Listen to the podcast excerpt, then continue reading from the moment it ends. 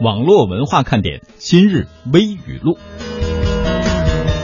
我的二零一六年的目标就是搞定二零一五年那些原定于二零一四年完成的安排，不为别的，只为了兑现我二零一三年时要完成的二零一二年的年度计划的诺言。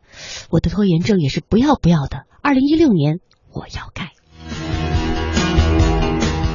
今天上节目之前吧，小侄子来我家了，一进门就说：“舅舅舅舅，你看过《西游记》吗？”我说：“舅舅都看过十几遍了。”那台词舅舅倒着能背下来。小侄子问我：“舅舅舅舅，那你给我念一遍紧箍咒呗？”我反应了一下，你脑袋疼，你脑袋疼，你脑袋疼。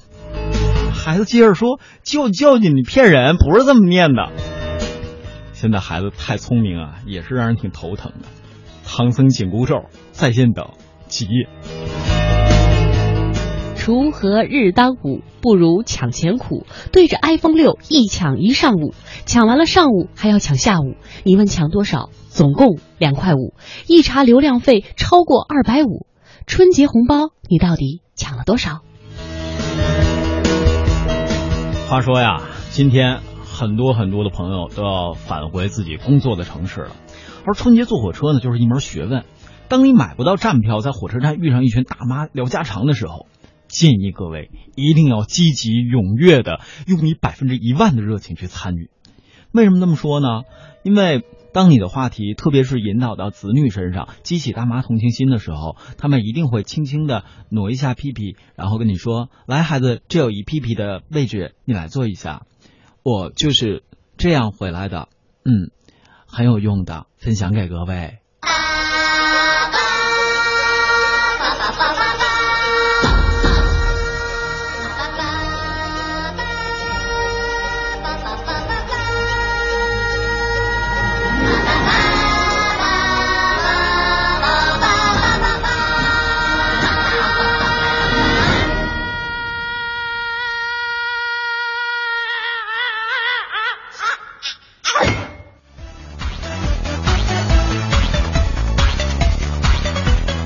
各位好，这里是正在播出的来自于中央人民广播电台华夏之声网络文化看点。大家好，我是坐在军阳旁边的那个谁，那个谁旁边的就是军阳，是的，那个谁和军阳今天在这里陪伴大家，那个谁呢，就是坐在军阳身边的小东，小东东啊，嗯，不开玩笑了，今天的节目其实很开心，为什么这么说呢？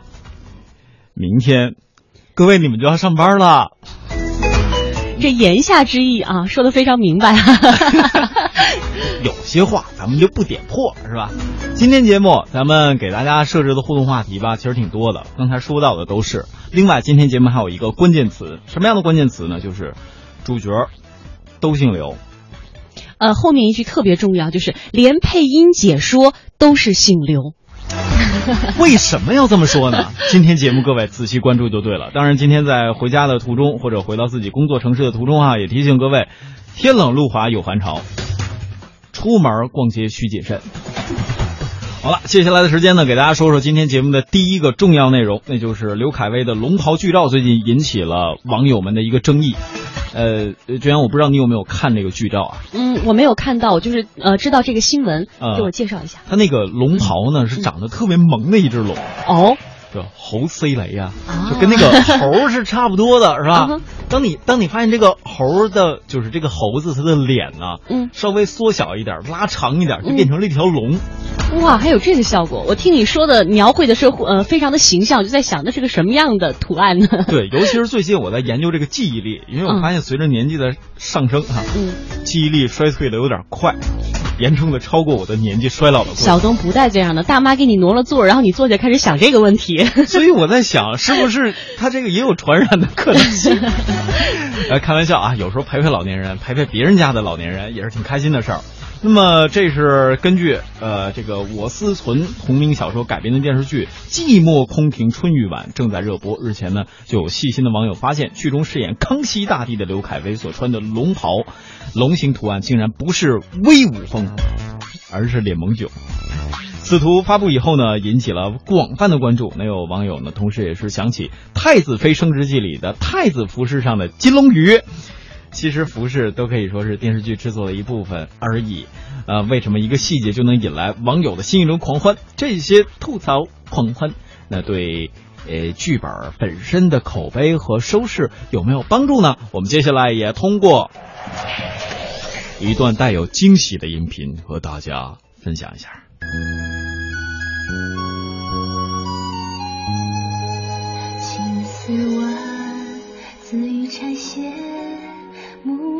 日播出的电视剧《寂寞空庭春欲晚》，以康熙的回忆拉开虐恋的序幕。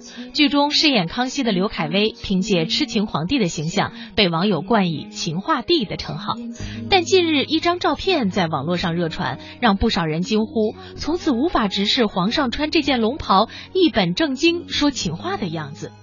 这张热传的图片里，龙袍上的龙形图案炯炯有神，跟大家印象里皇家龙袍的威武风大相径庭。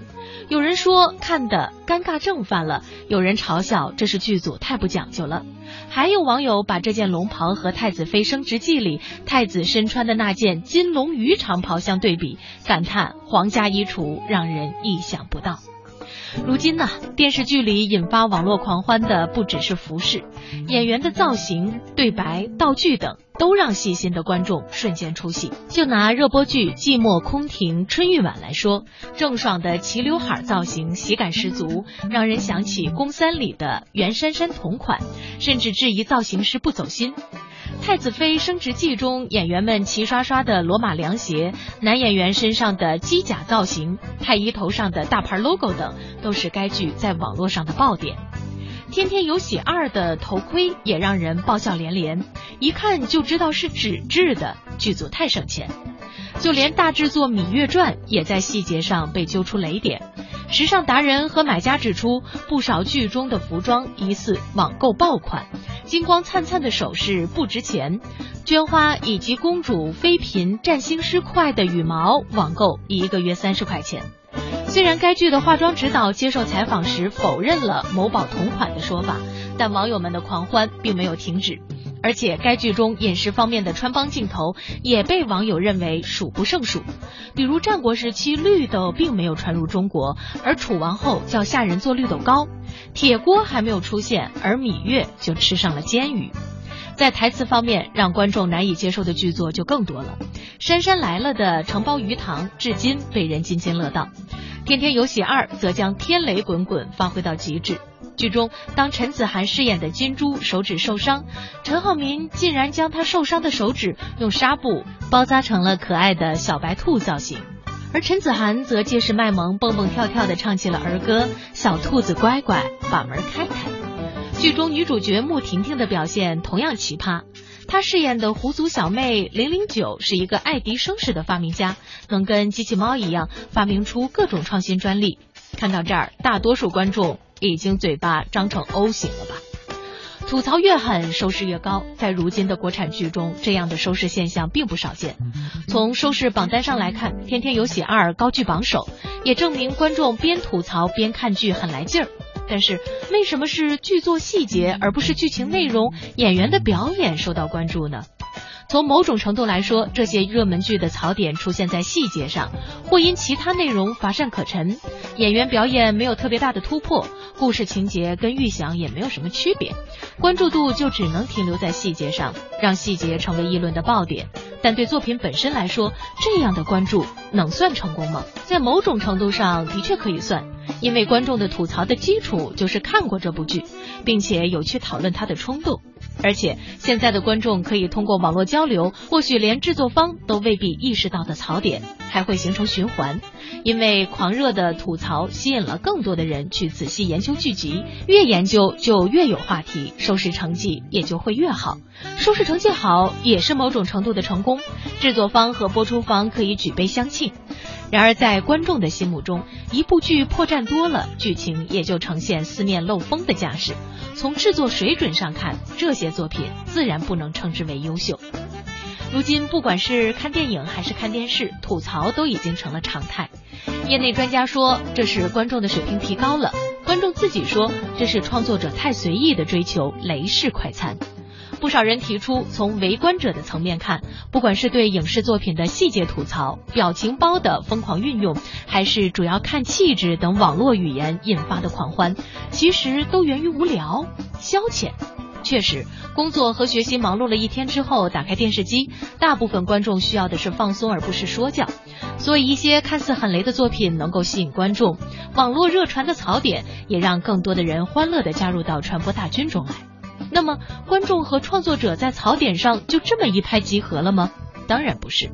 当制作精良的大剧、正剧跟观众见面时，观众绝不会对剧情、表演细节的精美视而不见。《琅琊榜》《甄嬛传》等不就赢得收视和口碑的双丰收吗？像这些精品大剧，虽然也有观众以吐槽的心态在进行讨论，但不管是服饰还是造型的探讨，显然都没有形成主流，反倒是一些对剧情发展的推断、人物性格的分析、拍摄细节的讲究之类的帖子被转发了无数次。所以观众们其实并不是那么挑剔，真有让自己烧脑的作品摆在面前，大家的狂欢会是赞美，而不是吐槽。